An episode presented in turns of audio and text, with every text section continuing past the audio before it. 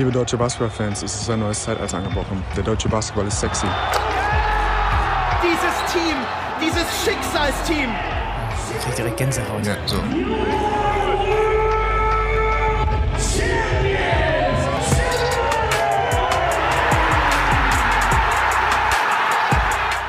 Und wir legen los. Per, ähm, nachdem wir vor zwei Wochen ja so einen Ausflug unternommen haben in ähm, den mentalen Bereich des Games, wollen wir den Mhm. Ausflug jetzt fortsetzen und ich würde sagen, so in einen richtig tiefen Urlaub einsteigen. Oder ich weiß nicht, ob es sich wie Urlaub anfühlen wird oder wie eine tiefe Wanderung durch den Dschungel des äh, mentalen Teil des Games.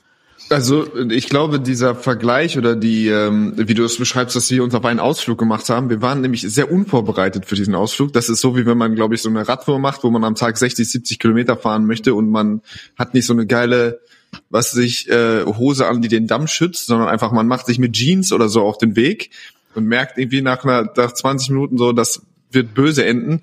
Wir waren natürlich ähm, gänzlich unvorbereitet. Wir sind da so ein bisschen reingestolpert in die Thematik und haben dann irgendwie mit stumpfen Waffen gekämpft.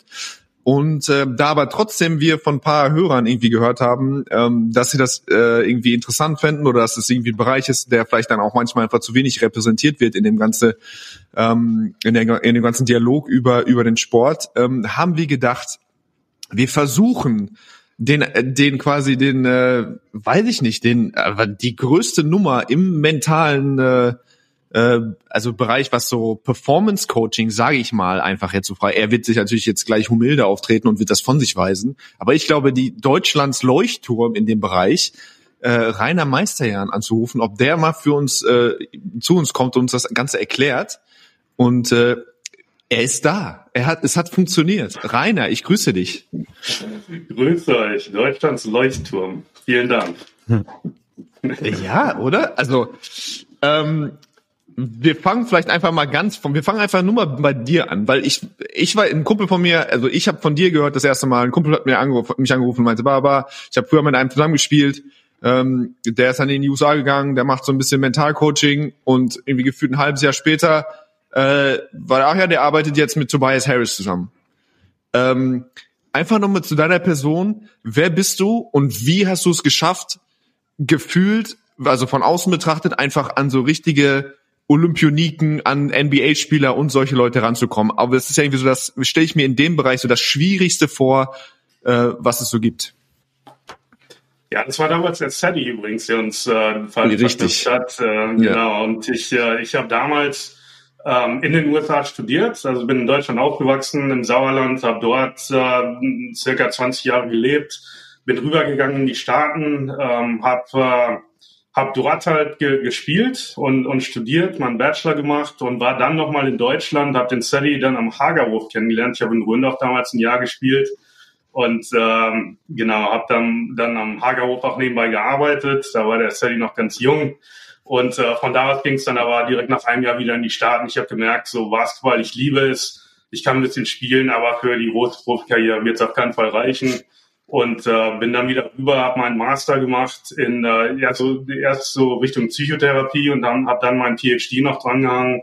Und das ging dann eher Richtung Sportwissenschaften, Sportpsychologie und bin dann über die University of Tennessee war das damals äh, auch an Tobias Harris zum Beispiel rangekommen oder auch an Leute wie der Dale Ellis, den ihr vielleicht noch kennt. Äh, der Mhm. hatte damals auch äh, dort studiert und äh, war zu dem Zeitpunkt dann äh, schon nicht mehr aktiv, hat Tobias aber trainiert und äh, bin dann mit den beiden im Gym gewesen öfter mal und dann hat sich die Beziehung mit Tobias entwickelt und auch viele andere äh, Connections, die sich damals ergeben haben und äh, dann konnte ich halt ein paar Jahre später mein Business starten und interessanterweise bin ich dann auch damals 2010 war das circa. Ich kannte den, den Mike Koch sehr gut, ist ein guter Freund von mir. Über Mhm. den, der hat damals in Bonn noch gecoacht, über den konnte ich an den Chris Ensminger dann rankommen, den ich interviewt habe für, für meine Doktorarbeit.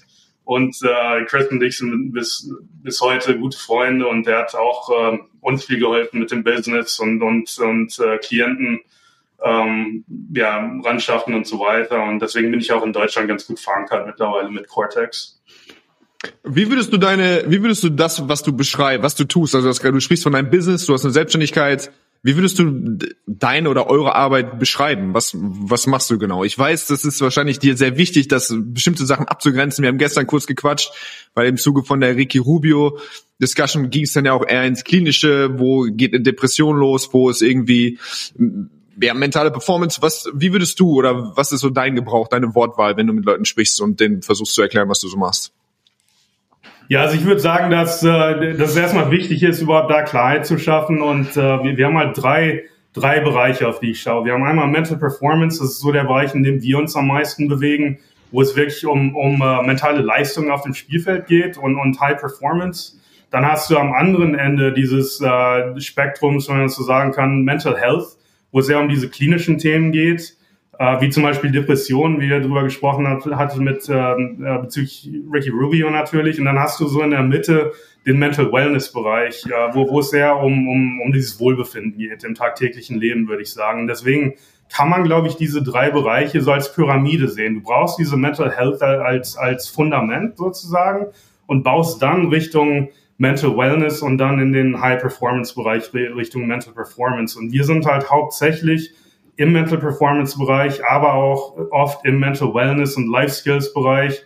Ab und dann haben wir Klienten natürlich, die dann auch äh, Richtung ähm, Mental Health gehen, wo, wo wir dann vielleicht jemand anders noch mit ins Boot holen, der klinische Themen angehen kann mit der Person. Ich habe tausend Fragen, aber ich mache mhm. erstmal ähm, vor weiter, äh, um nochmal bei äh, nochmal bei jemandem wie Tobias Harris dann zu bleiben. Wenn du mit dem arbeitest, was bedeutet, also wie muss ich mir das vorstellen? Was bedeutet das? Wie involviert ist das? Also ich gehe, ich gehe davon aus, dass es sowas ist wie, oder ich weiß auch gar nicht, vielleicht ist es auch besser, wenn wir sowas abstrahieren.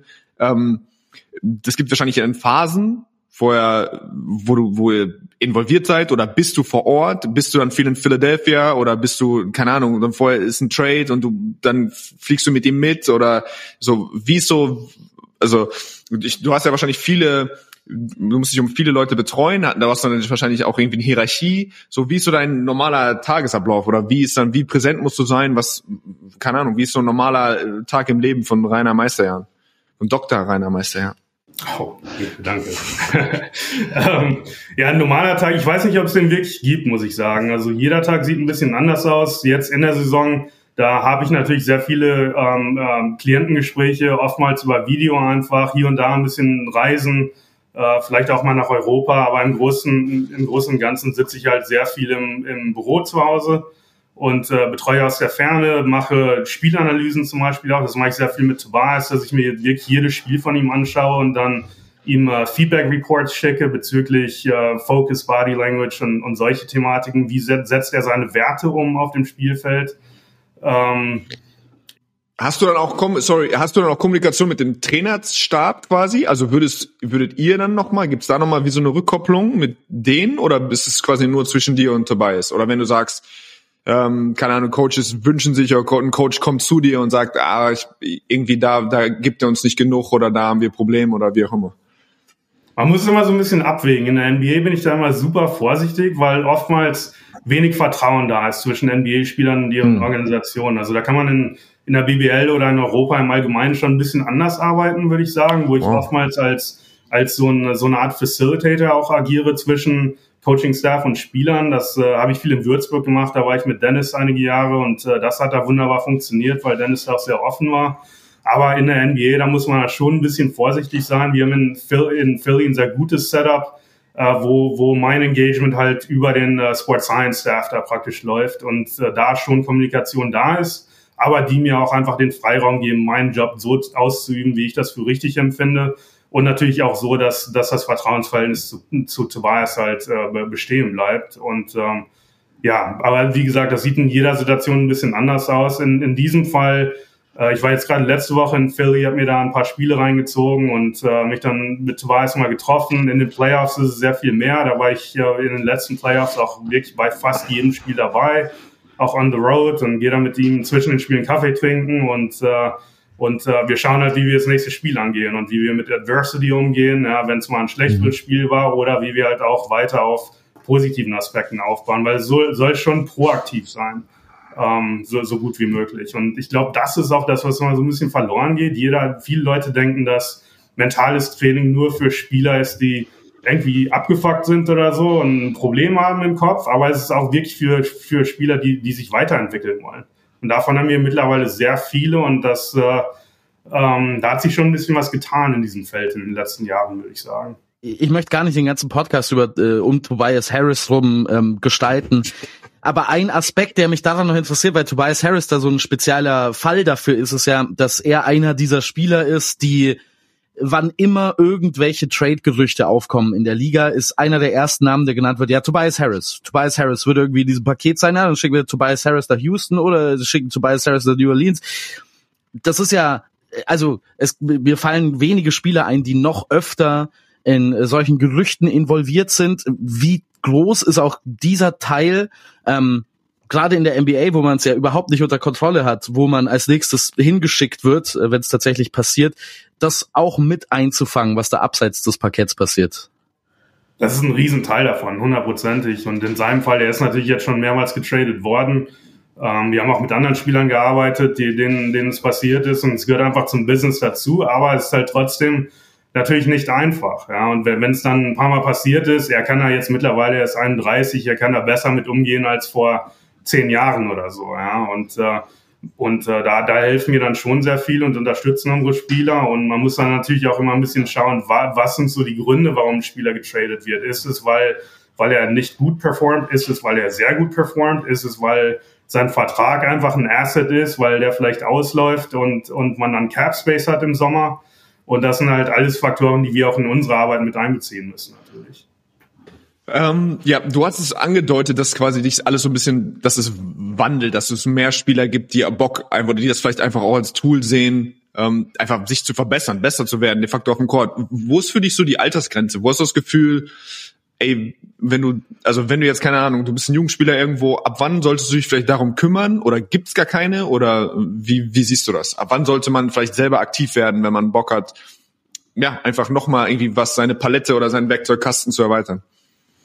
Puh, gu gute Frage auf jeden Fall. Ähm, das haben wir uns selber sehr viel gefragt über die Jahre und ich glaube, viel jünger als 13, 14 sollte man wahrscheinlich nicht sein, bevor es mit der ernsthaften Arbeit losgeht. Du kannst vorher natürlich schon viel auf dem Spielfeld machen und vielleicht auch mit, mit Jugendtrainern arbeiten, die gewisse Sachen mit einbinden ins Training selber, aber gerade so dieses äh, Remote-Arbeiten, also da, da, das wird sehr schwierig wenn ein Kind jetzt irgendwie jünger ist als 13, 14, würde ich sagen. Und selbst da muss man abwägen, wie ready jemand ist. Ja. Wie sind die Vereine aufgestellt? Wie erlebst du das so? Hast du Kontakt zu Gibt's Jugend? Gibt's die? Sind das die Landesverbände? Sind das die? Sind das die großen Organisationen? Sind das keine Ahnung in Deutschland die die Bundesligisten, ähm, die an dich herantreten? Sind das Spieler selber? Sind das Eltern von Spielern oder wo? Wie wie läuft das ab? Ja, ist ein bisschen so eine Mischung in der Tat. Also äh, mittlerweile habe ich ein ganz gutes Netzwerk aufbauen können, deswegen ist es viel so dieses äh, Word of Mouth. Aber es äh, kann dann über Vereine laufen, dass ein Trainer direkt an uns rantritt oder ein Spieler selber oder auch über Agenten zum Beispiel im Profibereich vor allem. Ja, und dann hast du natürlich so Akademien. Ich hatte den, den äh, Chris erwähnt, also den, in Ulm wird natürlich, ja. wie du weißt, viel mit, mit, mit äh, Jugendspielern, mit guten Jugendspielern auch gearbeitet äh, dass man über jemanden wie Chris vielleicht mal eine, eine Intro bekommt zu, zu einem Spieler oder zu, zu Eltern. Ja, ähnlich in Fechter, mit denen wir sehr viel mittlerweile machen, äh, ein sehr offener Verein, der, der, der, der sehr progressiv denkt in der Hinsicht. Genau, aber es kommt drauf an. Also man muss natürlich äh, schon schauen, wie, wie man den Einstieg findet auf verschiedene Arten und Weisen, weil es halt immer noch nicht super etabliert ist in Deutschland. Ich, ich weiß selbst nicht bei Bundesliga-Vereinen, wer da jemanden im Staff hat oder auch als, als äh, Berater einfach. Berlin, glaube ich, soweit ich weiß, ja, vielleicht noch ein, zwei andere Vereine, aber es ist, äh, es ist bei Weitem noch nicht wirklich etabliert. Hm. Was mich ähm, dann interessiert oder was ich sehr spannend finde, weil mir das gar nicht bewusst war, ist dieses Arbeiten auf einem Mikrolevel, also dass du Spielanalysen machst, ähm, dann mit Bezug auf, ähm, wie du gesagt hast, Body Language und, und Einstellung. Ich finde das ganz, ganz spannend, weil ich mir gar nicht vorstellen könnte, oder ich kann mir schwer vorstellen, wie man das bewertet. Also wenn man es jetzt an einem Beispiel macht, der nichts mit dir zu tun hat, glaube ich, ähm, aber jemand wie Luka Doncic, ne, der oft kritisiert wird dafür, dass er zu sehr mit den Refs redet und zu sehr abgelenkt ist und was auch immer, aber gleichzeitig ja auch irgendwie hat man das Gefühl, dieses Feuer irgendwie braucht und sich immer ähm, auch in so einen Flow reden muss. Wie läuft sowas ab? Also wenn du jetzt einen Spieler hast, der irgendwie dafür bekannt ist, dass er immer mit so einem gewissen Feuer spielt und dann vielleicht ein paar Mal über die Grenze schreitet, sind es dann diese Grenzüberschreitungen, die genauer unter die Lupe genommen werden? Oder sagt man vielleicht eher sowas wie, nee, geh ruhig bis dahin und wenn du ab und zu mal drüber trittst, ähm, dann ist es halt so.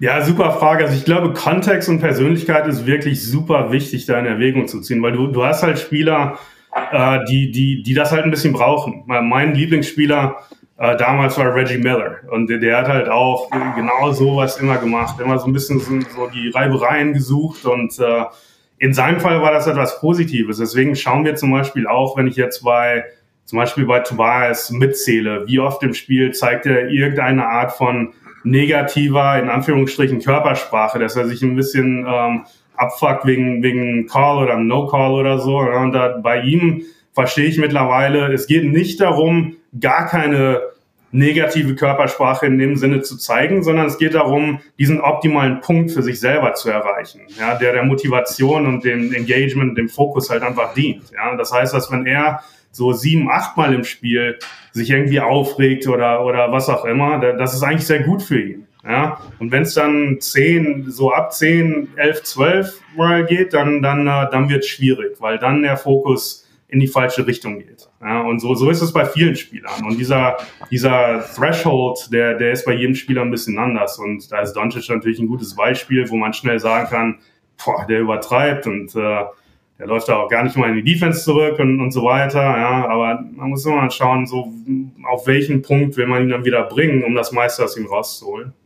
Wenn du sagst, das ist recht individualisiert ähm, und das ist Kontext, hast du ein System, wie du, also quasi wie so eine Erstanalyse oder eine Anamnese, wenn du quasi so einen Spieler neu kennenlernst, also habt ihr, nutzt du da Tools oder wie würdest du da quasi so einen Prozess, wie geht sowas los? Wie geht eine Arbeit mit dir, mit dir los? Ja, genau. Also wir machen zu Beginn immer so ein Personality Assessment. Das ist, äh, das machst du so in 15 Minuten am Computer und, und dann schauen wir, wie bist du geschnitzt von der Persönlichkeit? Was motiviert dich?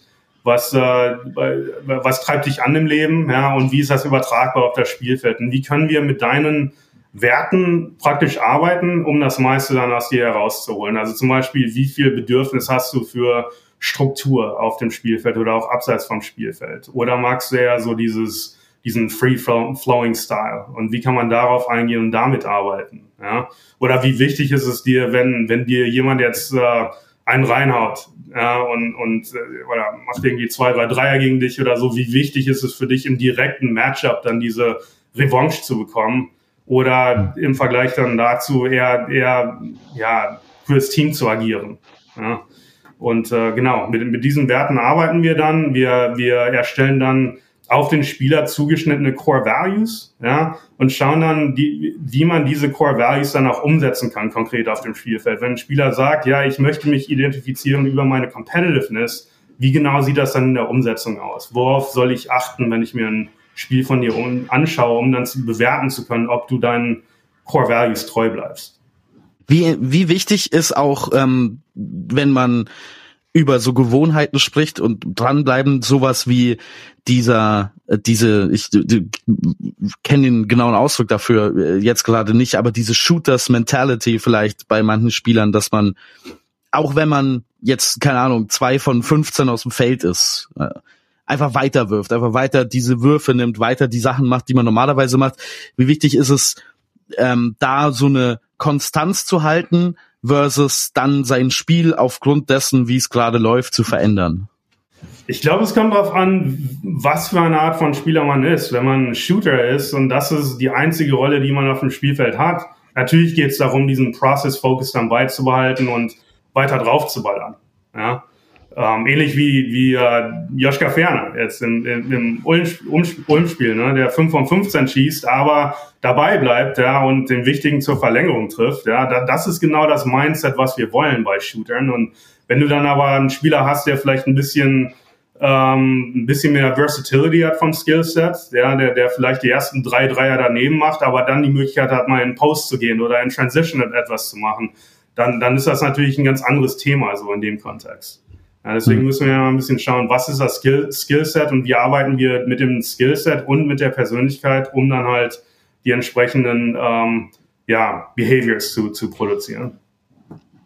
Hättest du ein Beispiel oder müsstest du so aus dem Stegreif für dich, wer äh, so einen der toughsten oder mentalen beeindruckendsten, die du so kennengelernt hast in deiner in deiner Karriere oder hast du so ein Beispiel? Oder jemand, der sich krass, der sich so krass entwickelt hat, dass du irgendwann gesagt hast, so wow, was was ist hier passiert? Also wir haben über die Jahre viel ähm, Arbeit gemacht im Rahmen vom NBA Pre-Draft, auch für Organisationen, wo wir Spieler interviewt mhm. haben mhm. und Testing gemacht haben und so weiter. Und du weißt zu dem Zeitpunkt natürlich nicht hundertprozentig, aus welchem Spieler was werden wird. Aber wer mich da wirklich beeindruckt hat, ist zum Beispiel Donovan Mitchell, ähm, zum Beispiel äh, Bam Adebayo. Ja, mit Bam habe ich in Miami äh, viel Zeit verbringen können. Ähm, aber auch jemand wie, wie, wie Moritz. Ja, ich glaube, ich glaub, Moritz mhm. ist jemand, der wirklich alles rausholt, so aus seinen Möglichkeiten und trotzdem noch Potenzial mhm. nach oben hat. Und äh, das ist halt auch geil zu sehen, was unsere deutschen Jungs machen. Ja. Und ähm, naja, ich meine, natürlich hast du so einen Steph Curry oder so. Einen Steph habe ich nie kennenlernen können. Äh, Dwayne Wade habe ich zu Ende seiner Karriere kenn kennenlernen können. Ähm, war auch sehr spannend. Mit Shane Battier habe ich Zeit verbringen können, nachdem er schon äh, retired war. Und das war auch äh, spannend sein Mindset mal zu hören, wie er an Spiele rangegangen ist. Natürlich viel analytischer nochmal als viele andere Spieler. Ähm, heißt das, die, diese, diese ja, Mental Strength oder Mental Toughness natürlich auch auf verschiedene Arten und Weisen ausgedrückt werden kann, äh, je nachdem, wie, wie man geschnitzt ist. Ja, das ist interessant. Das war ja so ein bisschen das, was wir äh, irgendwie so mal, womit wir ge gerungen haben. Ähm, du hast es ja, glaube ich, gehört. So, was war so dein, äh, was waren so deine ersten Gedanken? Wo hast du das erste Mal dir die Hand vor, vor die Stirn geschlagen und dachtest so, Leute, äh, äh, was, was, was schmeißt ihr da alles in einen Topf oder ihr müsst da mal ein bisschen da oder wie, wie, wie sehr bist du zusammengezuckt, als du uns drei äh, Blinde hast, hast äh, irgendwie schwadronieren hören? Ja, hat er gut gemacht. Ich fand's ordentlich. Ich fand's ordentlich. Ja, der Jan hat's auch gut gemacht.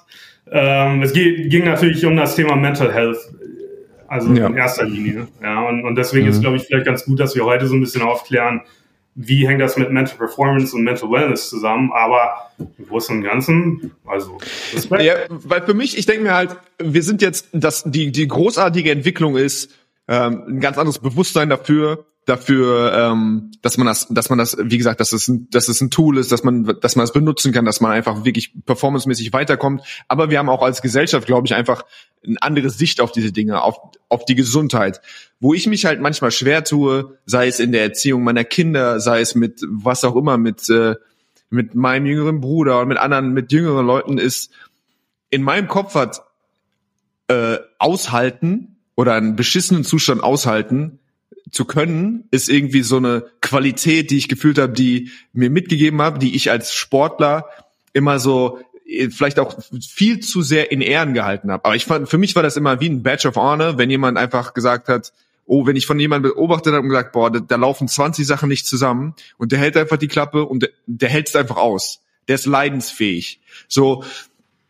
Und jetzt ist uns ja irgendwie allen klar, dass das in vielerlei Hinsicht äh, also negativ ist. Das ist jetzt nicht der richtige Appro also irgendwo oder vielleicht in manchen Bereichen einfach nicht der richtige Weg ist, mit Sachen umzugehen, sondern nicht einfach, ich fress das rein und ich halte den Mund und ich gehe nach Hause und äh, ich tu so oder ich tu, versuche so zu tun, als wäre nichts, sondern man kann daran arbeiten, man muss versuchen, diesen Zustand äh, wegzumachen. Gibt es das in deinem Kopf oder gibt es das bei dir, dass du manchmal sagst, so, es ist jetzt tough, aber wir müssen nicht daran rumdoktern, sondern es ist manchmal einfach tough oder man muss diese Qualität auch durch was durchzukommen, äh, durchzugrinden, ähm, das gehört einfach dazu. So, man muss es aushalten können. Oder wie, so, wie ist dein, wie ist dein Blick auf sowas? Das ist so dieser schmale Grad, wo ich immer nie weiß, okay, wo ist es mhm. einfach dumm? Lass uns mal das aufbrechen und nein, nein, das gehört zum Leben dazu. Man muss da jetzt einfach durch.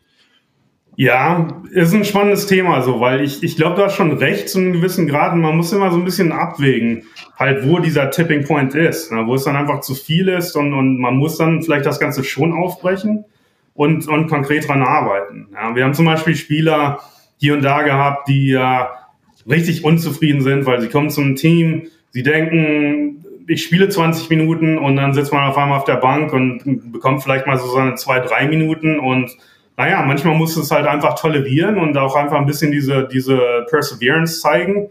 Ja, und dann kommt vielleicht aber trotzdem irgendwann dieser Punkt, wo man da mal schauen muss, okay, wie kommuniziere ich jetzt mit dem Coach mal?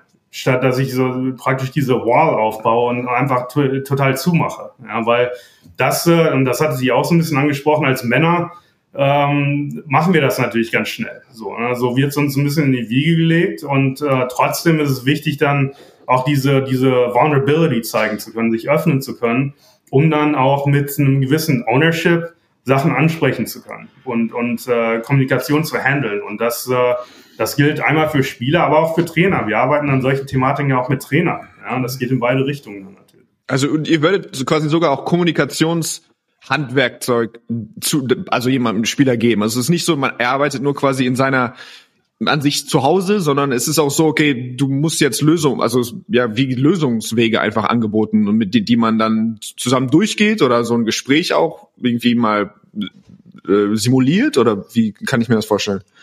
Ja, genau, genau so. Ja, also es geht schon darum, dass wir Spielern äh, oder Klienten im Allgemeinen Tools mitgeben, die sie dann auch wirklich anwenden können, auf und abseits vom Spielfeld. Kommunikation ist da ein Riesenthema.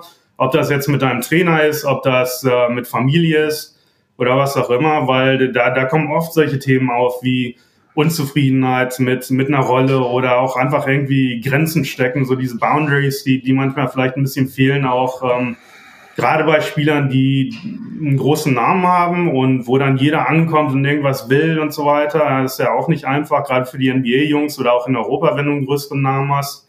Äh, deswegen arbeiten wir an solchen, solchen Sachen schon ganz, ganz konkret. Ich finde die, da diese Diskrepanz zwischen Europa und Amerika, falls die denn tatsächlich existiert, ist zumindest das, was irgendwie immer transportiert wird. Aber ohne es wirklich erlebt zu haben, kann man es natürlich schwer sagen. Aber die, die, diese Diskrepanz finde ich ganz interessant, weil ja zumindest immer der Tenor ist, dass Individualismus in Europa eher ähm, in europäischen Teams, gerade in den Top-Ligen, eher immer so ein bisschen abschätzig bewertet wird, also sowohl von den Fans als auch von den Verantwortlichen, während ja der Beste sein und ähm, der äh, über allen anderen stehen, dieses, dieser individualistische Gedanke in Amerika so groß zu sein scheint. Stellst du da eine große Diskrepanz in Mentalität fest und stellst du da auch fest, dass unterschiedliche Herangehensweisen zwischen diesen beiden Systemen zu anderen Ergebnissen führen? Ja, ich glaube schon, dass es einen Unterschied gibt. Erstmal finde ich, dass in, in den USA dieses Thema äh, Social Media noch mal ein Stück größer ist als in mhm. Europa. So ein bisschen so diese Selbstdarstellung halt auch. Und du hast da natürlich auch ähm, aufgrund der NBA vor allem viel Individual, Individualismus, ja. Ähm, ähnlich, ich meine, Joel Embiid hatte gestern 70 Punkte, Carl Anthony Towns hatte 62. Ähm, ja, und das wird natürlich richtig gefeiert auf ESPN und so weiter. Ja, und äh, das ist dann schon was ganz anderes als, als in der BBL oder in der Euroleague oder so. Und da muss man dann auch irgendwie anders rangehen. Ich bin in Europa halt aufgewachsen, ich mag guten Teambasketball. Trotzdem muss ich halt äh, auch äh, mit Spielern ja dieses Thema angehen können, ja, was den eigenen Brand angeht und die eigene persönliche Karriereentwicklung und, und wie kann man da eine gewisse Balance halt finden. Ja, aber bei jemandem wie Tobias ist es so, wenn du in einem Vertragsjahr jetzt bist. Natürlich, ihm geht es darum, er ist vom Wertesystem sehr europäisch ausgelegt, würde ich sagen. Ihm geht es ums Team und, und äh, Good Decision Making und solche Sachen. Ja. Trotzdem äh, will er einen neuen Vertrag nächstes Jahr unterschreiben. Und so geht es vielen Spielern in der NBA. Das ist immer ganz interessant mit Free Agency zum Beispiel auch. Und da muss man dann schon den Kontext immer wieder mit, mit reinziehen, um Spieler halt äh, bestmöglich zu unterstützen. Und dann hast du natürlich auch Spieler, die diese Transition machen von NBA nach Europa oder umgekehrt. Ja, was auch immer sehr spannend ist. Also ich würde jetzt nochmal hier, ich weiß nochmal nicht, wie, wo wir, wie lange wir bei einem Thema bleiben können.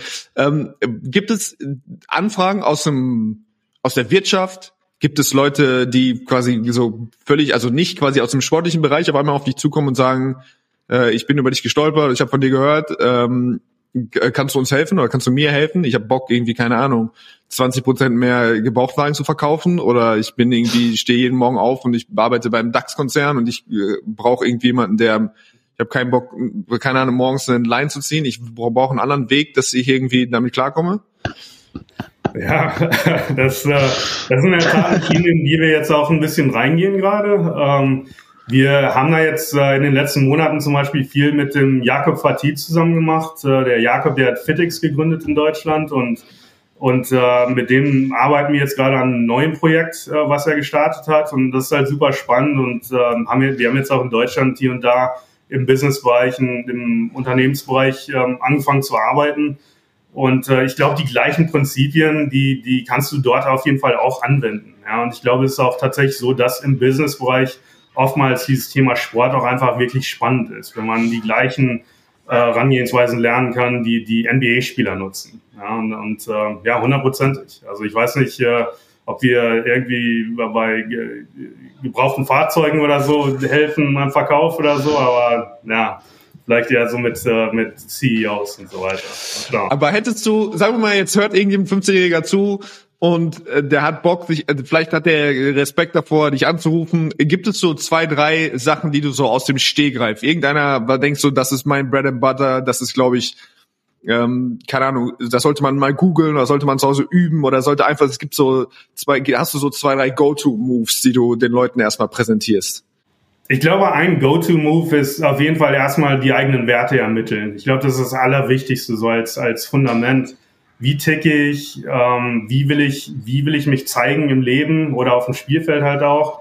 Ja, und, und wie kann ich konkrete Handlungsweisen verknüpfen mit diesen Werten? Ja, da, darüber hinaus hast du natürlich, ähm, ja, Dinge wie die Atmung selber, ja, die Atmung ist super wichtig, das weißt du auch, Per, aus deiner Spielzeit. Mhm. Ja, ab und zu muss man einfach mal ein bisschen die Atmung entspannen, um dann wieder den Fokus in die richtige Richtung lenken zu können. Und äh, ähm, insgesamt schauen wir halt immer auf vier Schlüsselbereiche, in denen wir helfen, ähm, Skills zu entwickeln sozusagen. Das ist einmal so diese Day-to-Day-Skills, was kann man im tagtäglichen Leben machen, um ein bisschen Balance reinzubringen.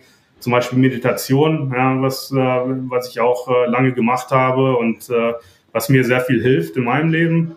Ja, und dann hast du so dieses Thema Pre-Game, In-Game, Post-Game, dass du in den drei Bereichen dann auch jeweils gewisse Skills und Prozesse aufbaust, äh, vor allem auch um den Fokus in die richtige Richtung zu lenken. Ich glaube, der Fokus ist einfach so die zentrale Mental Skill, die man haben muss, um dann Selbstvertrauen und alles andere beeinflussen zu können. Basti, eine letzte. Wir haben Rainer nur für eine halbe Stunde. Du kannst jetzt oder nie. Ja, wir sind schon, wir sind schon am Überziehen hier. Ich meine, das ist ein, ein Thema, das endlos lang ist. Und äh, wir könnten auch einen vier Stunden Podcast dazu aufnehmen, habe ich das Gefühl. Mir ähm, geht's nochmal, also wir haben ja dieses Thema Toughness schon angerissen ähm, und was Toughness wirklich bedeutet. Ähm, sagen wir mal, ich, ich würde gerne mal einen, einen theoretischen Fall aufbauen, ähm, weil ich glaube, dass ich, weil ich glaube, dass das etwas ist, was wahrscheinlich vorkommen äh, muss, ähm, was ja sogar ich auf meinem geringen sportlichen Level schon so ähnlich in meinem Umfeld erlebt habe. Aber stellen wir uns vor, du hast jemanden bei dir, ähm, bei dem du feststellst, es ist jetzt nicht mehr nur irgendwie negative Einstellung oder Probleme, sich richtig einzustellen auf das, ähm, was er so vorhat, sondern dem geht's tatsächlich mental immer schlechter. Also er hat wirkliche Probleme, ähm, die, die sich dann klinisch ausdrücken, so wie du es äh, formuliert hast. Was wäre da die Vorgehensweise? Was wäre da die Hilfe? Gerade bei dem Sportler und gerade bei dem hochspielenden Sportler, weil das ist ja, würde ich mir vorstellen, auch ein großes Ego-Ding, ähm, nicht zugeben zu wollen, dass vielleicht irgendwas mit, äh, mit einem nicht stimmt. Ja, also ich glaube, was wir ganz gut machen, ist das Ganze einfach zu normalisieren und ganz entspannt drüber sprechen zu können. Ja, ich, es muss nicht so ein Riesenthema sein, wie wir es manchmal machen. Ja, ich glaube, man mhm. kann einfach ganz entspannt, ähnlich wie du es in der, in der äh, letzten oder vorletzten Episode auch gemacht hast, Basti, ja, ne, dass du dass du einfach ein bisschen aus deinem Leben geteilt hast und äh, das ist für mich Mental Toughness, ja, ein bisschen sich einfach zu öffnen und, und einfach drüber zu sprechen, so, weißt du, weil ich meine, so geht's uns allen irgendwann im Leben mal. Ja? Mir, mir ging's auch schon so phasenweise in meinem Leben und auch das teile ich mit Spielern dann häufig, ähm, so dass sie dann nicht mehr so viel Scheu davor haben, äh, solche Themen anzusprechen. Ja, und äh, es äh, hängt dann natürlich viel einfach mit der Beziehung zusammen und ich glaube, unsere Herangehensweise ist halt nicht super technisch, es ist sehr, sehr, ähm, ja, so relationship-focused, wie man immer so gut auf Englisch sagt. Und äh, das macht dann schon einen riesen Unterschied. Und äh, auch vor allem, wenn man Beispiele nennen kann von Spielern, ähm, so in der NBA, Spieler, die jeder kennt, ja, die dieses Thema schon auch in der Öffentlichkeit angegangen sind. Kevin Love, DeMar DeRozan, ja, ähm, Kelly Oubre habe ich jetzt gesehen, der hat ein paar ganz mhm. äh, spannende Interviews ähm, gemacht. Genau. Paul George gab es noch genau nach der nach der Bubble, der sich da irgendwie geäußert hat. Ja, also wahnsinnig spannend, aber wir wollen dir jetzt auch nicht äh, viel mehr von deiner von deiner Zeit rauben. Ähm, wir haben vorhin schon mal versucht, deinen deinen normalen Tag zu evaluieren. Du bist in Charlotte, ist das korrekt? Richtig, da bin ich jetzt seit drei Jahren. Ich bin äh, damals, nachdem, ich habe wie gesagt Tobias kennengelernt auf dem College und der ist dann zu den Bucks halt gegangen nach dem mhm. Draft und dann bin ich auch hochgezogen und habe da neun Jahre gewohnt. Er wurde getradet nach eineinhalb Jahren und äh, naja, und ich äh, bin jetzt auch umgezogen vor drei Jahren und in Charlotte ist es normalerweise schön warm. Ich gucke aus dem Fenster, jetzt gerade scheiß Wetter, aber könnt gerne mal vorbeikommen, wenn ihr wollt. Aber zumindest sehr gute Nachrichten für die Charlotte Hornets, die äh, Carl Anthony Towns und die Timberwolves besiegt haben, trotz äh, 62 Punkten. Ähm, eine von wenigen posit positiven Nachrichten in dieser Saison für die Hornets. Bist du viel bei Hornets spielen? Das ist jetzt noch mein, mein letztes, weil ich habe, ich muss viel Hornets kommentieren zurzeit und ähm, es wird, es wird schwer. Es wird immer schwerer. Brandon Miller Show, der hat doch jetzt drei überragende Spiele hintereinander gemacht. Was, ja, was ja, wollt ihr ja, denn? es ist, es, es passieren, es gibt mehr als einen Spieler im Basketball, Per. Das, das, das ist auch so ein Teil des, des, des Spiels, den man irgendwann realisieren muss. Ja, ich muss sagen, ich bin häufiger mal bei Hornet spielt, um mir das andere Team anzuschauen. Ah, verstehe. Ja, das, das macht erträglicher ein bisschen, schätze ich.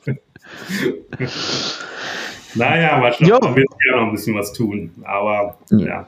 Ja, klar, da, da kommen jetzt die Jungen nach. Ähm, äh, ob man jetzt einen Miles Bridges spielen lassen muss oder nicht, das wäre jetzt auch noch ein spannendes Thema, sowas durchzugehen mit dir, ne? Ähm, so ein Pfeil Miles Bridges, weil ich stelle mir das tatsächlich als Teamkollege wahnsinnig schwer vor, ich persönlich, ich war nie auch nur ansatzweise an, in der Nähe des Profisports. Ich weiß, dass das dementsprechend wenig Aussagekraft hat. Aber ich persönlich hätte wahnsinnige Probleme mit so einem Typen nochmal zusammenzuspielen in der Mannschaft. Wie man sowas ab, abgeschüttelt bekommt oder ob man das dann vergessen muss.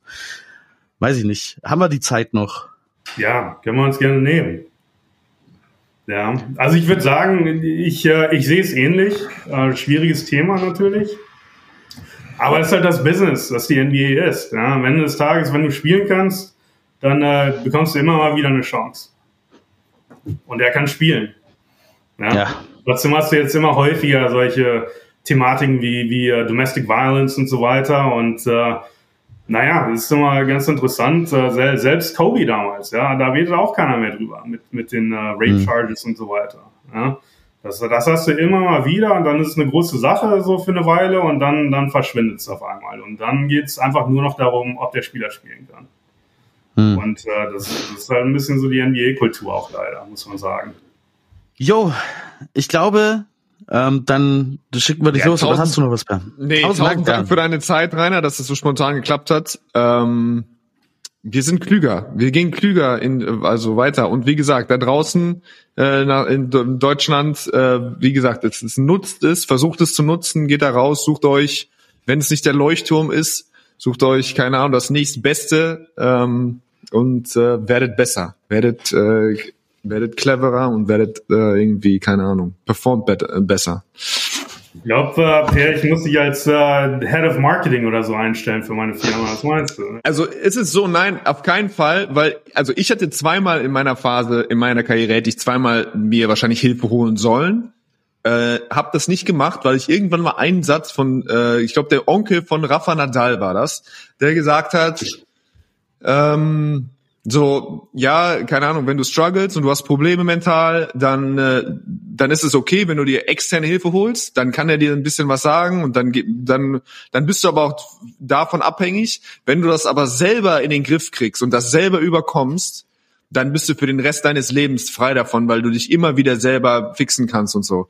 Und das habe ich, ich, ich habe im, im Vorlauf dieses Podcasts habe ich versucht, dieses äh, Zitat nochmal zu finden, habe ich schon gar nicht mehr gefunden. Also ich glaube, wir haben uns dann irgendwann auch entschlossen, äh, dann zu wissen, dass das völliger Humbug war. Mhm. Ich war damals aber fest davon überzeugt, und bin dann wirklich alleine los und habe auch alleine versucht, in meinen Körper zu hören und habe das so alles Mögliche auch natürlich mit mit Atmungssteuerung, mit Meditation und so. Und ich habe es einigermaßen, glaube ich, hinbekommen, aber ich habe nie einfach die Brücke schlagen können, dass selbst wenn ich einfach nur jemand unterstützend oder einfach dir so ein bisschen helfen kann, dass du dir, also dieses Hilf mir, mir selbst zu helfen, das wäre wahrscheinlich der schnellere, einfachere Weg gewesen.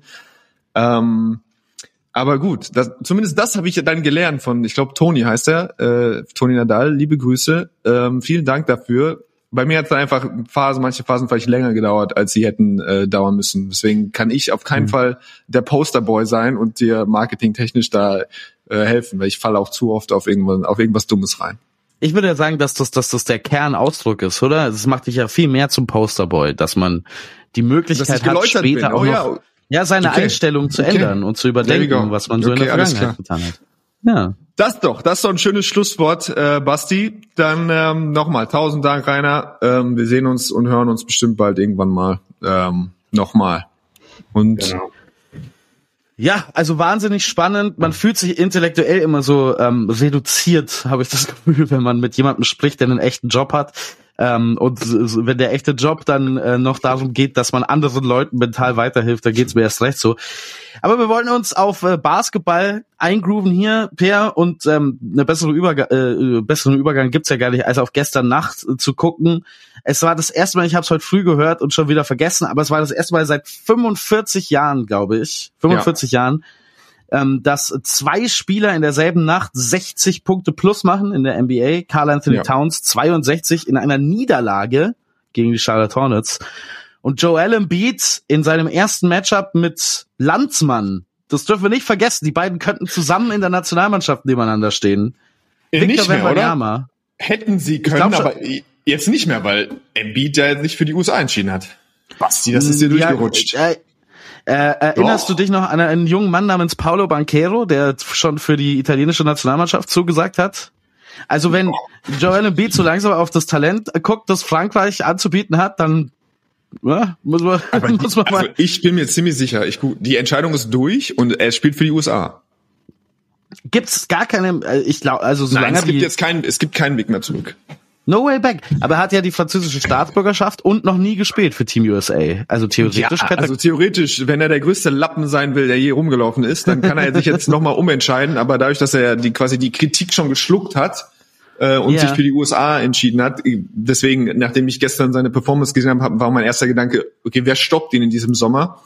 Ja. Muss, muss, wer nimmt ihn an die Kette? Ist es Joe Vogtmann oder ist es, keine Ahnung, ist es Mo Wagner, der ihn dann, äh, keine Ahnung, in, in Einzelhaft nimmt?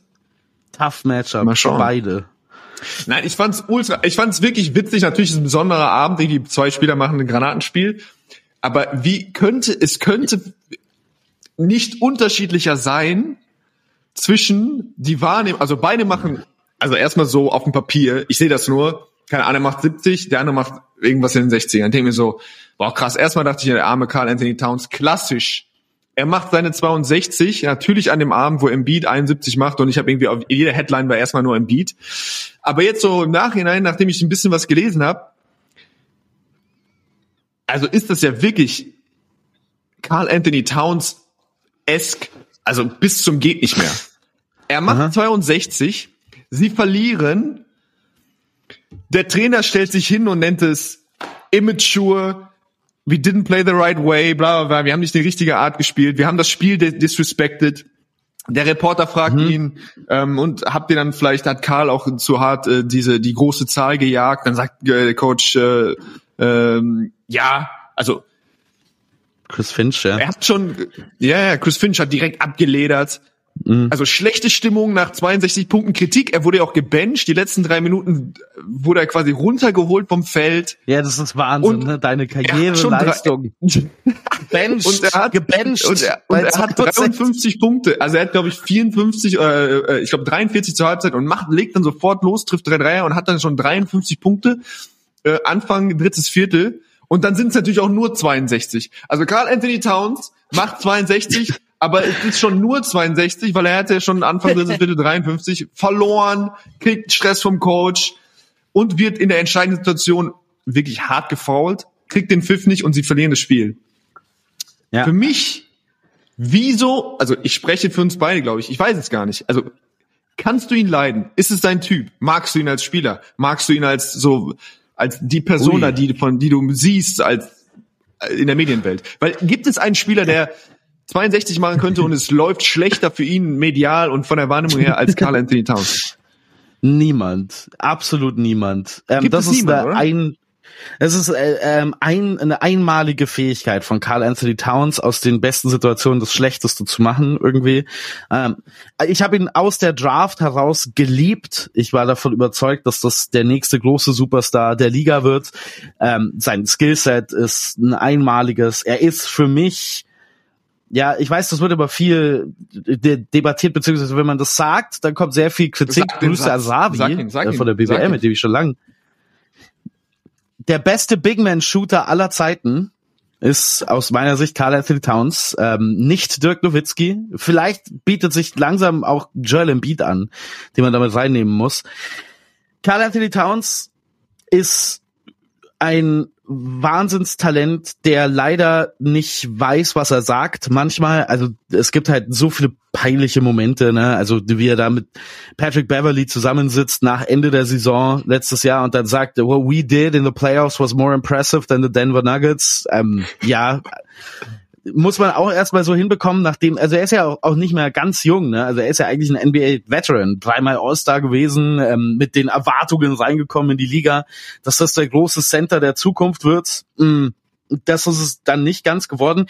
Man muss sagen, er spielt jetzt eine Saison, die ihn in meinen Augen redeemt, die ihn, die, die seinen Ruf bei mir deutlich wieder richtet, weil er verstanden hat, dass er nicht die erste Option ist in diesem Team, weil er verstanden hat, dass er sich unterordnen muss, ähm, offensiv hinter Anthony Edwards, defensiv hinter Rudy Gobert, passt sich super ähm, an, äh, passt super in das Gefüge rein, äh, aber es ist schon, wie du gesagt hast, das Quintessential. Carl Anthony Towns Spiel 62 zu machen und danach sind alle nur so, oh, können wir bitte das nächste Mal ohne den spielen.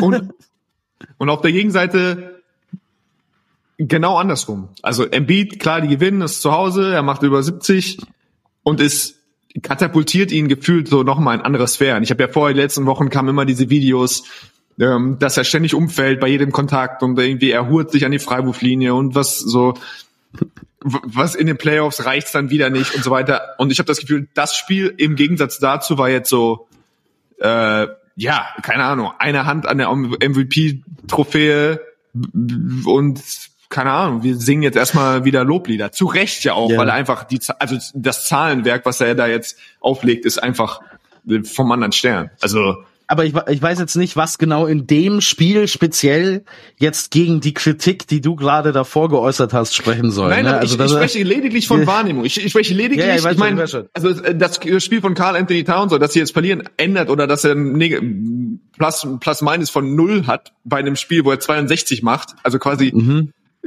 Nicht mal die Minuten, die er selber gespielt hat und wo er 62 Punkte hat, er, er hat das Team irgendwie mit einem Punkt gewonnen.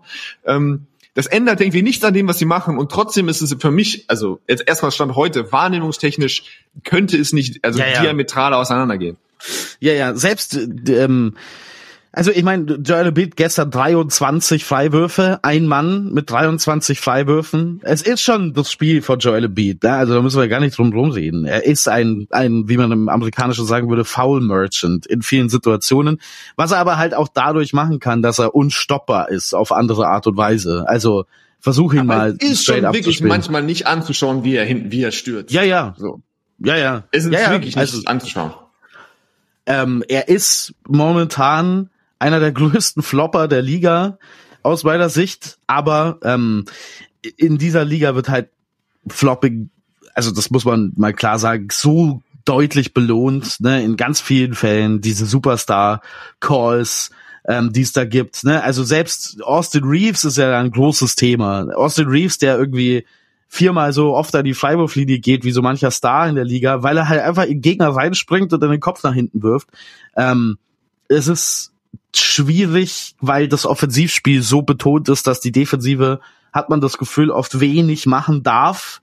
Ähm, was tatsächlich die Defense führt aber alles so ein bisschen weit weg vom Thema. Es stimmt, ähm, aber äh, äh, es stimmt diese unterschiedliche Wahrnehmung ähm, von beiden, was aber auch mal wieder für diese NBA-Berichterstattungsbubble und Welt spricht, wo alles gleich so hyper thematisiert wird. Ne? Also 70 Punkte im Spiel ist geil, aber es bedeutet ja nichts. Ne? Gerade gegen die San Antonio Spurs, wo glaube ich, in den letzten zwei Jahren jeder Spieler der Liga sein Career High hatte. Ich glaube, jetzt sind, haben sie dann alle durch. Wenn man in äh, zehn Jahren auf die Record Books gucken wird, wird bei jedem All-Star aus dieser Zeit stehen Career High against the San Antonio Spurs, Career High against the San Antonio Spurs, weil die so schlecht sind defensiv. Ja, Victor Wembanyama kann dann alleine auch nichts machen. Ähm, ich rede mich, ich habe das Gefühl, ich rede mich gerade hier äh, in, in so ganz Nein, lass laufen, alles gut. Ich, was ich sagen möchte, ist, eine Sample Size von einem Spiel bedeutet nichts. Ne? Und wenn Ja. das Spiel 70 Punkte und 18 Rebounds sind, dann ist, ist es geil. Aber das ändert jetzt nichts daran, dass Joel Embiid in den Playoffs nicht aussah in der Vergangenheit wie der Joel Embiid aus der Regular Season. Es sind einfach zwei unterschiedliche Spieler. Ja. Und dieses Nick Nursige, fast immer nur an der Freiwurflinie mehr Isolations statt diese Post-ups in, in diesem, den, den, also diesen Hezzy Pull-up, den er jetzt, Hm. also den er schon immer auch irgendwie hatte, so, aber ich meine, er schießt ja auch 90 Prozent von der Freiwurflinie oder 88 Prozent von Ja. der Freiwurflinie. Ähm, ja, Vogelwild. Äh, Man, äh, man, man darf gespannt sein, wo das, äh, wo das hinführt. Aber auch bei mir war das. Also wir reden davon, die so bei mir das ist auch. Ich war eigentlich hasserfüllt. Ich meinte, ich kann mir den nicht reinziehen. Ich sehe immer nur diese kleinen Clips. Das ist auch diese selektive Wahrnehmung, womit mein Gehirn halt gefüttert wird. Ich wurde halt jetzt die letzten Ja. Wochen nur mit diesen komischen Szenen gefüttert. Der Algorithmus war da, äh, hat geliefert. Und jetzt ist ein Spiel und dann gucke ich mir halt wirklich einfach mal so einen gefühlt so einen 20-minütigen Ausschnitt an, was er dann tatsächlich so macht. Und dann ist meine Meinung einfach wieder eine komplett andere. Naja. Ähm, Ja, also, also ähm, es ist natürlich nie in eine der beiden Richtungen so extrem, wie man es wirklich dann wahrnimmt, über wenn man nur Zahlen hat oder nur so Mini-Videos. Aber es bestätigt sich in der Regel schon der Trend. Und ja, Spiele der 76ers, jetzt da James Harden weg ist, ist nicht mehr ganz so schlimm. Aber Spiele der 76ers, obwohl die sportlich so wahnsinnig erfolgreich waren, waren für neutrale Beobachter in den letzten zwei Jahren schon immer schwer, habe ich das Gefühl, weil es halt wirklich wahnsinnig viele Unterbrechungen und Pfiffe sind und wahnsinnig viele Spieler stehen an der Freiwurflinie. Aber das ist halt das Spiel. Das ist halt das Spiel von Joel Embiid. C'est le jeu, sagt der Franzose. Mhm. Vielleicht, weiß ich Oui, nicht. oui. nicht. Ich Mon nicht, Dieu. Sorry, ich weiß auch nicht, woher das kam. Ja, ja, wir, wir waren bei Franzosen. Ich habe übrigens, wir haben, wir haben noch mal so eine Draft-Folge gemacht, ne, über junge Spieler. Ich habe mal, ich bin jetzt mal den, die Mock-Drafts so von ein paar internationalen Seiten durchgegangen für 2025 und 2026. Da sind einfach noch mal vier, fünf Franzosen dabei. Das ist insane. Ähm, Ja, gut, das die waren- Franzosen. Die Franzosen, aber wir werden sie mit Teamgeist, werden wir sie schlagen. Regelmäßig. Also die, das. Talent, das Talent das, das danach kommt, das, also das haben wir ja schon mal besprochen, aber das ist wirklich, das ist wirklich Ja, Wahnsinn. Das kann uns Ich jetzt auch gar nicht, egal was sein. da Wir sind machen. jetzt erstmal Weltmeister. Du weißt ja, wie der Podcast heißt. So, dann sollen die Ja. halt ein paar Medaillen gewinnen die nächsten Jahre. Alles easy. Ähm, Top. sonst noch Gedanken zur NBA? Sonst würden wir einmal noch mal vielleicht in die Euroleague reinstechen, wenn du magst. Keine, lass, lass, lasse die Euroleague, lasse die Euroleague stechen. Du warst ja unterwegs auf einem Trip, ne? Mit Benny Zander. Bei Ja. Partisan gegen Roter Stern und bei Barcelona gegen Real Madrid. Vlog kann man immer noch sehen bei uns auf YouTube. Kann man immer noch sehen. YouTube, Magenta Sport. Er sollte man immer noch sich reinziehen. Wir hatten das, äh, den German Classico, wie er gerne Ja. bezeichnet wird. Alba gegen Bayern. Es war dann nicht so spannend, wie man sich das vielleicht erhoffen konnte, aber ein bisschen so, wie man es vielleicht erwarten konnte vorher, oder? Ja, also es war der, der deutsche Klassiker, aber kein Instant Classic. Ähm, überraschend für mich. Also ich hätte nicht gedacht, dass es so deutlich wird, ähm, aber ich habe das jetzt tatsächlich so ein bisschen festgemacht. Also für mich waren die entscheidenden, ja, die Personalien, was ist wahrscheinlich dann auch keine Riesenanalyse eben. Ein Francisco, der Speeden von, von Francisco, der dann eben die Alba Defense vor große Probleme gestellt hat in 1 gegen 1 Situationen. Ich habe München selten in dieser Saison so klar äh, oft penetrieren und der nächste Kickout und das nächste Penetration und so, äh, wirklich so frei spielen sehen. Die Wraparound-Pässe, die späten Pässe in der Zone. Und dann eben ja, Brankovic, der einfach dominiert hat unter den, unter den Mhm. Brettern in der ersten Halbzeit. Und wie gesagt, wir haben das, auch das Comanche-Thema haben wir während der Übertragung echt äh, wahrscheinlich bis ins, also wirklich geritten ohne Ende. Er hat in Berlin einfach wehgetan, war weder offensiv noch defensiv äh, ein Faktor, beziehungsweise war ein negativer Faktor. Ähm, und dann war es tatsächlich die Position 5 jetzt in diesem Fall, ähm, ja, wo es einfach, wo es einfach schwierig war für München. Beide Looks, also wie gesagt, defensiv war es schwierig zu verteidigen. Da haben auch Ibaka dann zu viel Physis gehabt ähm, für Wetzel und ansonsten haben sie eben im Pick and Roll Spiel und zu viel kreieren können äh, in den in den Looks gegen äh, gegen Komaji. Ähm, Aber ja, und wie gesagt, München braucht das. Der Blick auf die Tabelle ist klar. Wir haben das auch, auch das schon thematisiert in den letzten Wochen. Ähm, natürlich ein Must-Win. Der nächste Must-Win kommt jetzt mit Aswell. Ähm, Ja. Und wenn sie das ge ge gewonnen haben, dann ist so ein bisschen die, wie soll ich sagen, die, die Pflicht erstmal erledigt und dann müssen sie aber quasi dann wirklich auch noch mal noch zwei, drei dranhängen, dass es, ähm, dass es irgendwie Richtung 10, dass es noch realistisch bleibt, weil aktuell ist elfter Partisan mit dem Kader, das ist so, dann Roter Stern mit dem Kader ist zwölfter, Mailand ist glaube ich 13. mit dem Kader. Ähm, Mit dem Kader, ja. die drei müssen sie halt einfach auch noch einkassieren, beziehungsweise es müssen dann noch ein, zwei Mannschaften rausfallen und außer Valencia ähm, kann ich mir eigentlich keine Mannschaft vorstellen, die so richtig eine so eine große Schwächeperiode jetzt irgendwie ähm, an den Tag legt, dass sie es München einfach machen, da irgendwie rein noch reinzurutschen. Dann natürlich noch die Kuriosität vielleicht des Spieltags. Monaco mit 24 Sieger gegen Real Madrid, nachdem er in der Woche zuvor von Palatinaios völlig abgeschossen wurde. Die sind ein bisschen so die, die hin und her, die bipolare Mannschaft, wenn man so möchte, der Liga aktuell. Also äh, es geht entweder alles oder äh, es geht äh, nichts. Dritte Niederlage für Real Madrid. Hast du das Gefühl, da war irgendwas zu sehen, wo man jetzt sich dauerhaft Nee. ähm, Sorgen Ja, es war für muss? mich einfach oder? sloppy. Es war für mich einfach sloppy aus, aus Madrid-Sicht. Ähm, 33 Punkte im ersten Viertel abgegeben. Also die ersten zwei Angriffe sind quasi so Semi-Transition. Real findet keinen Gegenspieler und es ist ein einfacher Pass auf den Flügel und es ist ein offener Dreier von Diallo und dann Otara. Ouattara? Ouattara? Ouattara. Ouattara. Würde ich Ouattara. sagen, ja. Ähm, und dann ähm, Mike James in, wahrscheinlich, weiß ich nicht, ob ich ihn mal so bal- balanciert, so gut gesehen habe. Ähm, 15 Punkte, 13 Assists, 6 Rebounds, Fünf 5 Steals. Steals, 5 Ja. Steals. Ähm, wie gesagt, nur 10 Versuche aus dem Feld. Das ist so, wenn du, wenn sie ihn so kriegen, ähm, dann sind sie natürlich gefährlich, haben einfach greedy verteidigt. Real war nicht präsent, waren einfach defensiv nicht präsent. Frage an dich. Wer, für wen war das der größere MVP-Case? Für Mike James oder für Walter Tavares? Weil er nicht da war und in dem Spiel, in dem er nicht da ist, verliert Real mit 24 Punkten und gibt 100 Punkte ab.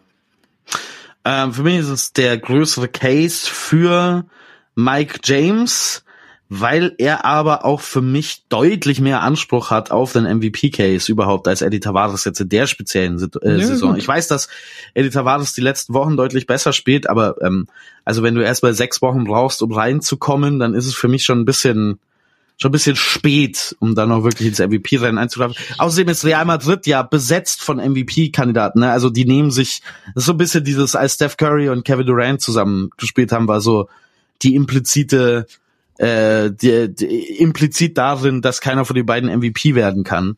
Und, Und trotzdem war es so, wenn man sowas gesehen hat, immer Campazzo bisher vorne. Also, glaube ich, Ja, hatte Näschen noch vorne. Der ist jetzt also schwach. Campazzo war wirklich, äh, das glaube ich, das schwächste Saisonspiel gemacht. Mhm. Ist sowas, also wir haben jetzt rausgehört, einen schwachen Start verzeihst du nicht, MVP-technisch. Verzeihst du, oder rechnest du Head-to-Head-Duelle mit ein? Weil, ich meine. nein, gar nicht. Null. Gar nicht, ah, schön. Nee, weil es so eine ge geringe Sample Size ist. Es sagt so wenig. Sagt Hm. so wenig aus über die Saison von dem Spieler. Diese 1 gegen 1 Duelle ähm, sind für mich auch immer sehr schwierig, ähm, daran irgendwas zu beurteilen. Weil es kann ja sein, dass Joel Embiid und äh, Nikola Jokic irgendwann aufeinandertreffen, aber wer die, was, wenn die sich gar nicht verteidigen? Oder was, wenn Denver ein ganz besonderes Scheme hat, um den Ball aus den Händen von ihm zu, kann man das dann bewerten anhand dessen? Ich finde nicht. Ähm, und so, so Ja, geht's und mir auch. solche Dominanz, einfach wenn einfach sowas passiert, sagen wir, okay, du kannst das alles nicht bewerten, schwierig, schwierig, so viele Störfaktoren. Aber dann nimmt einfach, du- keine Ahnung, du siehst einer dominiert das Spiel und der andere geht unter. So, das bleibt auch nicht Ja. bei dir hängen. Möchtest du, wenn du auch selbst wenn du dich Nee. dagegen sträuben möchtest, okay. Das ist der klar. Russell Westbrook Case vom vom unverdientesten NBA MVP aller Zeiten, der ähm, gegen die Superstars irgendwie durch Zufall mehr vielleicht oder weil er eben dann seinen inneren Schweinehund, von dem wir heute auch schon gesprochen haben, so besonders anfeuern konnte, ähm, die ganze Saison über mega Spiele hingelegt hat, nur damit seine Mannschaft dann in eine sechs äh, Niederlagenserie gegen Charlotte äh, wir waren damals noch schlecht. ist gut, dass man Charlotte immer nennen kann für wer war schlecht in der Saison. Gegen Charlotte, Orlando und so weiter und so fort gegangen ist. Also es ist äh, zu wenig aus meiner Sicht. Es geht geht um Konstanz. Es geht darum, eine gesamte Saison über abzuliefern auf einem ähnlich hohen Level. Es geht natürlich auch um Verfügbarkeit. Ne? Wenn du jetzt irgendwie 15 Spiele verletzt verpasst, dann ist das auch schon ähm, wenig für mich. Und es geht tatsächlich auch beim MVP für mich zentral darum, wenn wir uns vorstellen, dieser Spieler fehlt jetzt. Wie stark verändert das den Outcome für diese Mannschaft? Da kann man natürlich sagen, Facundo Campazzo würde schon wahnsinnig fehlen. Aber ich würde auch gleichzeitig sagen, ja gut, also dann spielt man halt einfach mit Hesonja und Musa und da ist dann schon Und genug Creation das da. wäre aber, das wäre dann tatsächlich bei Real, wäre es für mich am Ende Tavares. Auch wenn du es nicht siehst an Statistiken, für mich ist der Spieler, den sie am wenigsten verlieren dürfen, um das Ding zu gewinnen, ist Tavares. Und es ist nicht. So. So Hm. Ja, viel vielleicht dazu, aber da da sind wir gerade ja. mit Embiid, da haben wir diese kuriose Situation, dass die NBA Ja. seit diesem Jahr quasi sagt, du kannst nur einen Award gewinnen, welchen auch immer, wenn du 65 Spiele gemacht hast. Was sind deine, was Mhm. Embiid sind deine ist er ist nicht, auf, äh, genau, nicht ist auf dem on Kurs, pace. das zu verpassen. Genau, er ist auf dem Kurs, Ja, das genau. knapp zu verpassen. Wie würdest Ja. du, sagen wir, er will das Ding gewinnen, weil es sind ja auch, je nachdem, was du für Trophäen gewinnst, das fließt ja auch in die in die Vertragstage ein, wie viel Geld du maximal verdienen kannst. Das sind dann ja wirklich Millionenwerte, die quasi Mhm. Ich glaub, bei ihm NBA First Team oder so. Ich glaube, bei ihm hat es keinen Unterschied mehr, weil er schon MVP geworden ist. Ah, Ich okay. glaube, da hast Ah, du okay. schon schon den Max Aber First unlocked. und auch nichts mehr, keine First Teams mehr, kein gar nichts mehr. Ja, ja, ähm, also ich weiß, für was das, die, die Regel gemacht wurde, dafür, dass Spieler halt keine Spiele mehr verpassen oder nicht mehr so viel Load Management betreiben, was auch immer. Ähm, ich find's schon schwachsinnig, ähm, weil ich nicht das Gefühl habe, dass in den vergangenen Jahren die Leute, die bewerten sollen, ne, also die, die die All-NBA-Teams wählen und die persönlichen ähm, Auszeichnungen, ich habe selten das Gefühl, dass die wirklich weit daneben liegen bei irgendwas. Ne? Also die Russell Westbrook-Saison, da war es diese Geschichte gegen Saisonende. Ähm, da ist man mal ordentlich daneben gelegen. Ansonsten finde ich die MVP-Wahl gerade und auch Defensive Player of the Year und so eigentlich immer recht okay. Also selten gibt es dann einen Fall, wo es wirklich ähm, sehr schwer nicht stimmt und dementsprechend braucht man ja für aus deren Perspektive diese Regelung schon gar nicht mit den 65 Spielen und es sollte schon den Wählenden, äh, die ja eigentlich fast alle irgendwelche Art von Basketball-Experten sind, überlassen werden. Ja, okay, der hat jetzt 62 Spiele gemacht statt 65. Aber ich meine, der scored 36 Punkte im Schnitt bei Aber was? ja, ja, das verstehe ich. Aber glaubst du, es ist ein Ja. Mechanismus, um die Wahl zu präzisieren? Oder ich, es ist ja auch eigentlich nur ein Mechanismus, um die Spieler zu zwingen, zu spielen. Zu spielen. Und das Ja, ja. scheint ja zu funktionieren. Also wenn ich jetzt mir Kawhi angucke, wenn ich mir, ich glaube schon. Ich glaube, Also wenn du jetzt ins eintauchen würdest ins Zahlenwerk, dann ist es die Saison, wo die ganzen, wie sie alle heißen, äh, die ganzen klassischen, die Anthony Davis und Kawhi und keine Ahnung, Embiid und so spielen mehr Spiele, als sie in der Vergangenheit gespielt haben. Naja, also Joel Embiid spielt jetzt weniger als letzte Saison zum gleichen Jetzt hör Zeitpunkt. bitte auf mit diesen eiskalten. Deswegen sprechen wir auch von ihm, weil er der Einzige ist. Ja, Okay, ich frage dich so. Du bist, du bist Daryl Morey und es sind noch fünf Spiele. Und Embiid muss alle fünf spielen, damit er MVP wird. Und Embiid möchte spielen. Was machst Ja. Daryl Morey sagt sofort ja. Weil Daryl Morey. Was sagst du? ähm, Was sag ich? Ich sag Spiel. Ja. Aber ich sag immer Spiel. du? Uh. Okay. Also, ich bin natürlich jemand, der der Medizin vertraut, ne? Und wenn wenn es jetzt heißt, das geht wirklich nicht mehr. Und diese Back-to-Backs sind natürlich auch absolute Killer. Die tun, die tun gerade Spielern, die dann älter werden, sehr weh. Ich habe jetzt das Gefühl, ähm, in den letzten Wochen, ne, also jetzt sind zuletzt ja keine, haben sind aus sehr traurigem Grund Dejan Milo, Milojevic äh, gestorben als Assistant Coach der Golden State Warriors, aber die hatten äh, dementsprechend jetzt eineinhalb Wochen oder so kein Spiel mehr. Aber die hatten davor innerhalb von zwei Wochen, glaube ich, zwei oder drei Back-to-Backs und man merkt Steph Curry an, dass er nicht mehr kann. Also er kann einfach nicht mehr spielen auf dem Level, ähm, wenn er so viel spielen muss. Das ist natürlich brutal äh, und bei Back-to-Backs muss auch definitiv noch was gemacht werden. Aber dieses random irgendwelche Spiele aussitzen, ähm, weil man auf den Schedule guckt und dann sagt, ja gut, also da gewinnen wir eh oder da verlieren wir eh, das nervt mich. Das mag ich überhaupt nicht. Ähm, ebenfalls ein Warriors-Beispiel, als äh, die Warriors in Milwaukee gespielt haben und halt wahrscheinlich einfach auf den Schedule geguckt haben und gesagt haben, ja, also das ist das Auswärtsspiel, was wir auf jeden Fall verlieren werden. Steph Curry sitzt, ne, und dann ist, ist man dran irgendwie fünf auf fünf Punkte, fünf Minuten vor Schluss und denkt sich, das wäre eigentlich gar nicht schlecht, wenn Steph Curry jetzt mitspielen würde, ne. Ähm, ja, es ist ein, ein weitreichendes Thema, aber ich bin immer der Meinung, solange keine wirkliche klare Verletzung vorliegt oder keine, wenn du jetzt noch ein Spiel machst, dann gehen wir eine Riesengefahr ein, dass du dich verletzt, dann sollte man spielen. Ich meine, das ist der ganze Punkt von der Veranstaltung. Ich glaube auch, dass es bei Joel Embiid so ist, dass der eigentlich immer spielen möchte. Und Daryl Morey ist ja einer der GMs, wenn du einen GM suchst, der seine Spieler gerne für persönliche Auszeichnungen qualifizieren möchte, dann ist die, der Nummer eins Kandidat Daryl Morey, der ja persönlich sogar anruft bei Leuten wie Zach Lowe und dann sagt, hey, wieso hast du nicht für meinen Guy gestimmt und so. Also ja. Also aus dir wird kein Manager mehr, so viel sehe ich. Ähm, du wirst, in, wenn du im Vorstellungsgespräch sagst, die sollen einfach immer spielen, mir scheißegal. Ähm, das ist halt so dann wird es eng für dich, dann werden wir dich, das Schöne ja. ist, dann werden wir dich weiter als Fernsehexperte bei oder Kommentator bei Magenta haben. Ja. Ähm, hast du noch was? Ich hätte noch eine Sache, die ist aber vielleicht okay. unangenehm für dich. Eine Ui, letzte, ein Rausschmeißer. Noch unangenehmer als die Tatsache, dass ich kein Manager mehr werde. Ein Rausschmeißerle. Ja, bitte. Ähm, Augustus Ui. Schuljauskas hat, äh, ich klaue kurz, ein, ein, ein, ein, ein Nugget, den er heute Morgen rausgelassen hat. Ich dachte, hat. es ging, geht um den Kaiser. Ich war jetzt schon ganz, nee, nee, nee, ganz nee, aufgeregt. Nein, nein, auf keinen Fall. Ähm, also ein paar Statistike, äh, paar statistische Änderungen äh, seit äh, Trinkieri Trainer ist bei Jalgiris und er ist seit fünf Spielen dort. Also das heißt, fünf Spiele kann man so als kleine Stichprobe vielleicht benutzen. Die Pace ist hoch vom 15. Platz auf die 8. auf den 8. Platz, das ist jetzt nicht so spektakulär. Die Dreierversuche sind hoch vom 13. Platz auf den 3. Mhm. Die offensive Rebound-Rate vom 18. von letzten Platz auf 4 und die forcierten Turnover vom 15 auf 1. Er gewinnt drei mhm. aus zwei Spielen, drei taffe Gegner besiegt oder zwei taffe Gegner, einmal Alba Berlin besiegt. Ähm, die Mannschaft präsentiert sich anders. Sie ist gallig, sie verteidigt, sie reboundet, sie macht alles Mögliche. Was macht das mit dir? Hm. Ähm, nicht viel.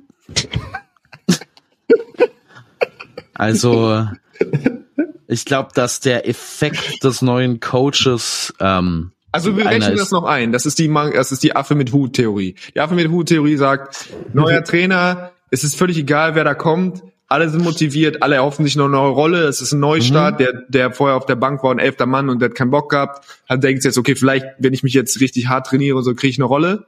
So, Karten ja. neu gemischt. Normalerweise ist, wir sagen, sind vier Spiele, es sind so, vier Spiele ist Affe mit Hut-Theorie. Mhm. In meinem persönlichen Kopf. Es ist jetzt das fünfte Spiel und du sagst, das wird sich alles wieder normalisieren und ähm, okay. es ist nicht Trinkeri, sondern es ist einfach nur dass der Fakt, dass dann jemand anders steht. So. Also weiß ich nicht. Also ich, ich kann mir, ich glaube, Andrea Trinchieri funktioniert besser als jemand, der vor einer Saison eingreifen kann. Wir haben aber ja auch schon diese Saison Trainer gesehen, die uns vom Gegenteil überzeugt haben, ähm, in Jasikevicius vor allen Dingen. Ähm, aber wir müssen schon mal ein bisschen schauen, auch auf das, äh, auf die Gegner, gegen die Jalgiris gespielt hat in dem in der Phase. Ne? Also sorry, aber gegen Alba, dann auf den Deckel bekommen gegen Villeurbanne, mhm. dann gegen Valencia knapp gewonnen, dann abs abgefieselt worden vom FC Barcelona und jetzt das einzige überraschende Ergebnis ist ein Sieg, dieser deutliche Sieg gegen Fenerbahce Istanbul. Das ist der einzige, das war wo ich jetzt sage, so. das sticht raus. Das verbuche ich so. Wir, das können wir vielleicht nochmal revisiten, wie der Amerikaner sagt, in ein paar Wochen. Ja, Gut. gerne, gerne. Ich kann, ich sage jetzt einfach auf Wiedersehen. Jo. Bis dann. Tschö.